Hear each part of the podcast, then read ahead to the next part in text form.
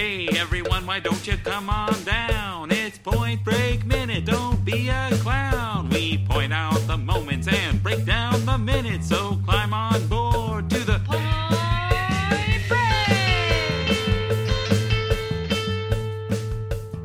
Break! Welcome back to Point Break Minute, where we point out the moments and break down the minutes of Point Break one minute at a time. I'm your host, Marin Kennedy. I'm your other host, Jessa Lowe. Great, Jessa. How's it going? Good. How about you? Hanging in there. It's hot in this recording studio. It's really hot.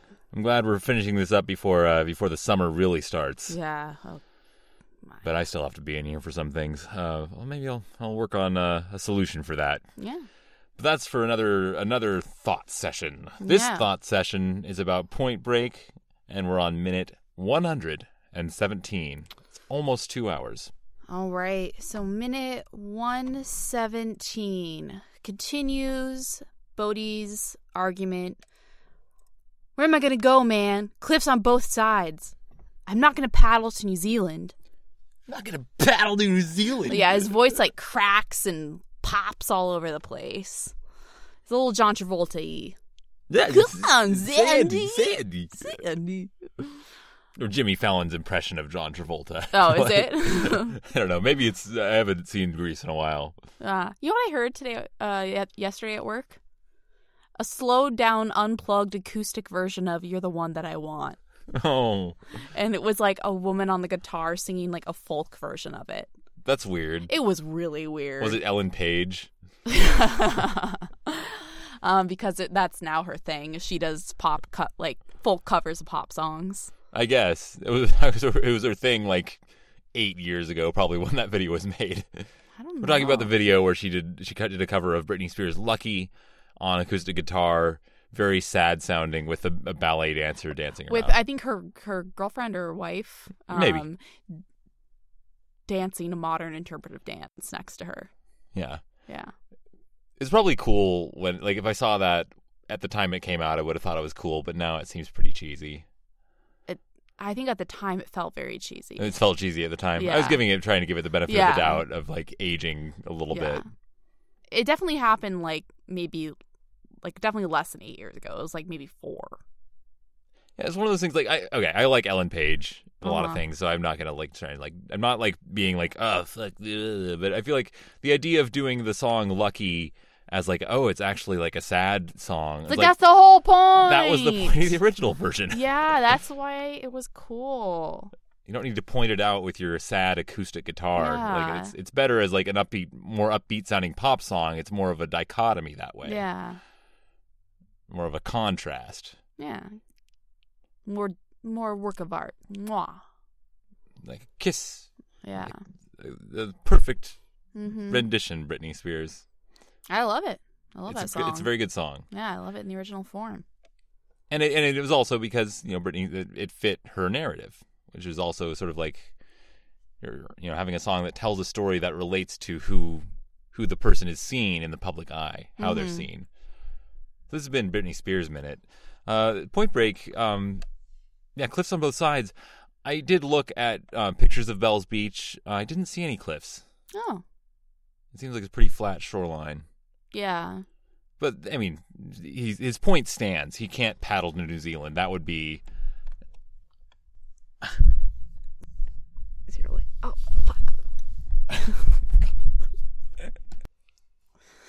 well. We just had a cat emergency where Francis just climbed up onto my leg and it hurt really, and it just happened again. Oh my god! It's, I'm bleeding. I'm oh, bleeding no. on my hand.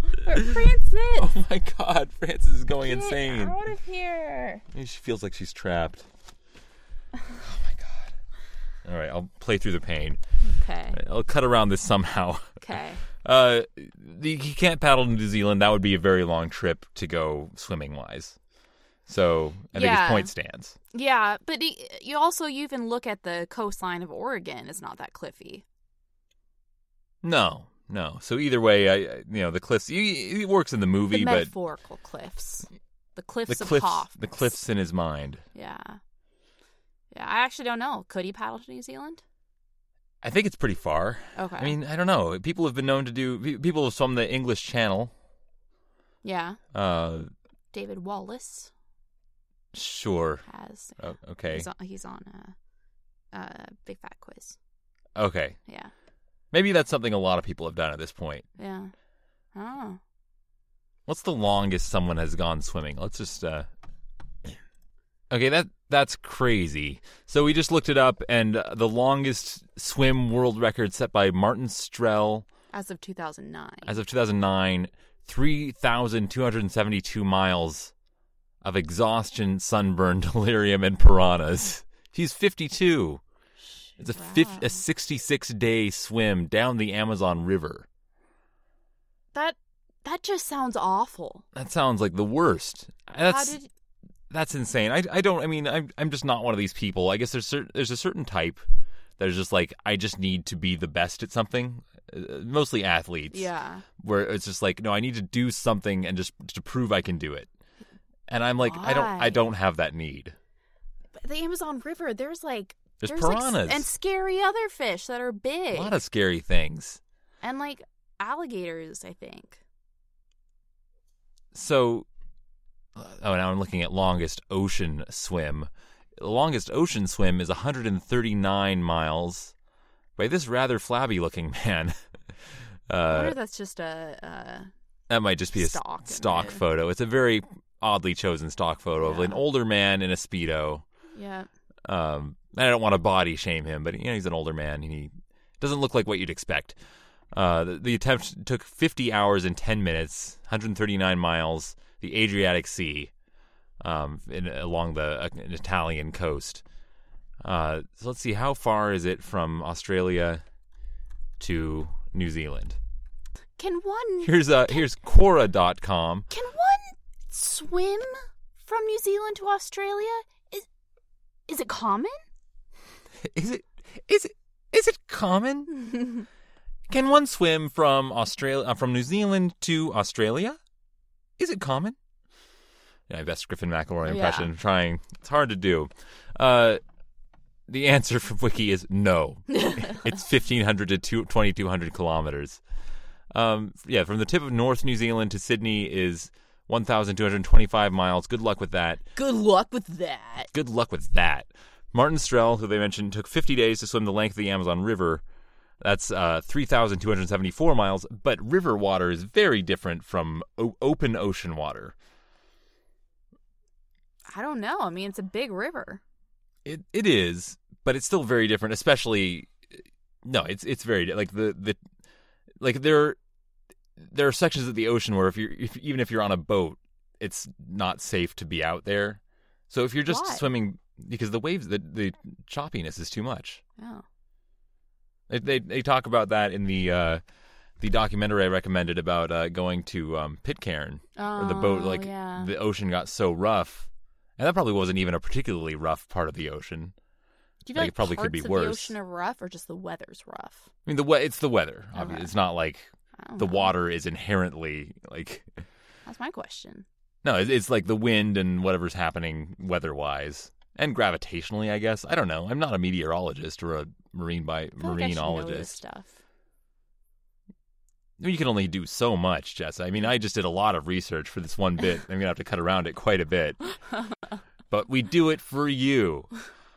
I think there, there's no record of it having been done that I can find, uh, and I think it's probably far too long a distance and to uh, the the ocean. Like this is the ocean, not even just a sea. This is like the ocean, Yeah. the Indian Ocean, I think, or Pacific. Mm. South Pacific, maybe. Maybe it's on the edge, but it's just going to be too, yeah, just too rough, too long. He wouldn't be able to do it, especially in the conditions that we're in in the movie, where it's the 50 year storm. Ah. Like, even with that, especially when um, we went to Hawaii for my dad's 50th birthday, there were some pretty big swells on the beaches we went to, but not nearly as big as this would be. Yeah. And it's not even like the biggest swells that you could find in Hawaii, but there's still, you know, big waves. And uh, he got bowled over and lost his glasses. Oh. And uh, that was kind of a, it was still a fun trip, but he, yeah, you couldn't really see well after that. That's awful. It's kind of a bummer. I feel like I feel like we figured out a solution to that. Like we got him some like temporary frames somewhere, and it kind of worked. But you know, it's kind of a bummer. Yeah. That's awful. It's fun to play in the water, but be safe. those big waves are are uh, they look fun, but it can uh, they can you can get like knocked unconscious by them. That's crazy. Yeah, The ocean's a scary place. it is. So let that be a lesson to ye.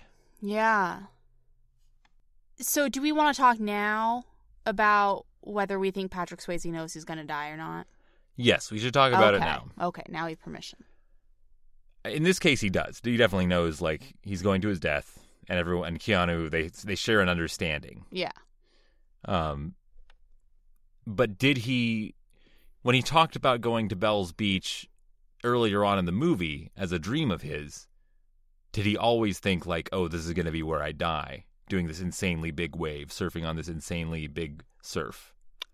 I don't think so. I don't think so either. I think he was more naive back then, Yeah. and he hadn't really seen. Now he's like accustomed to death because all his friends are dead, and he's killed someone, uh, and he's seen it. So I think he's it's more real to him. What's that Garth Marenghi quote? You'd be sarcastic too if everyone you'd ever loved had died. yeah, yeah, I think that is it. Uh, so I, I think, yeah, I, I think. Okay, so here's the other the other question. So we can really, Francis is just really not being helpful in this recording session at all. Mm-mm. But we'll just we'll just pull through here.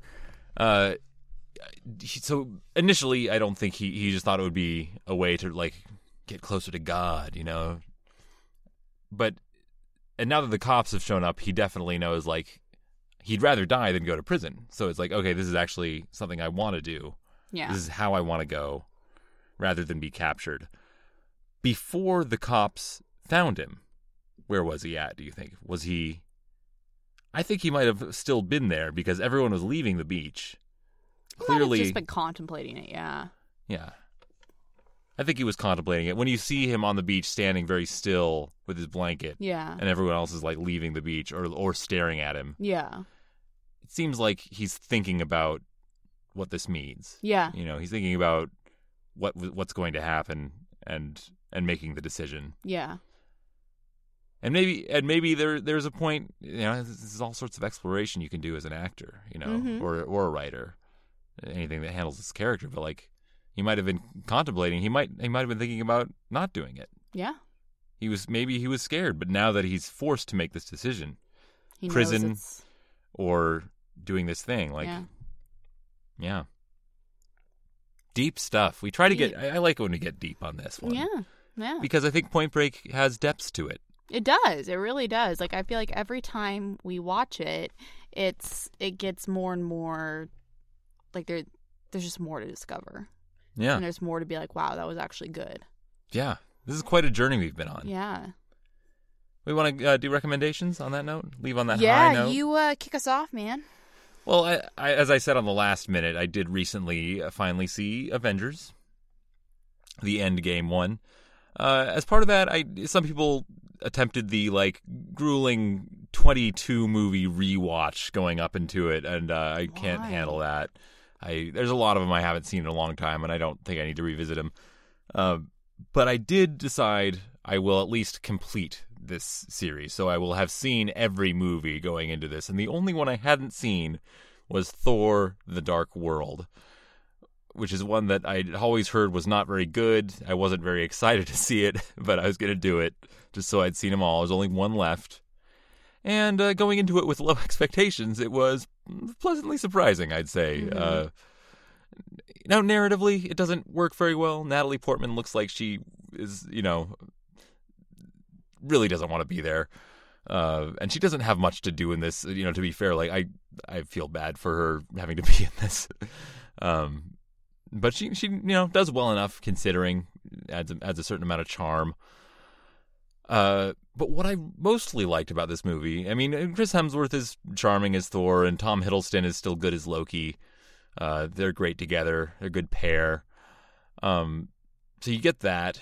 Uh, Idris Elba's in it, right? Idris Elba's in it. He he has some good some good scenes.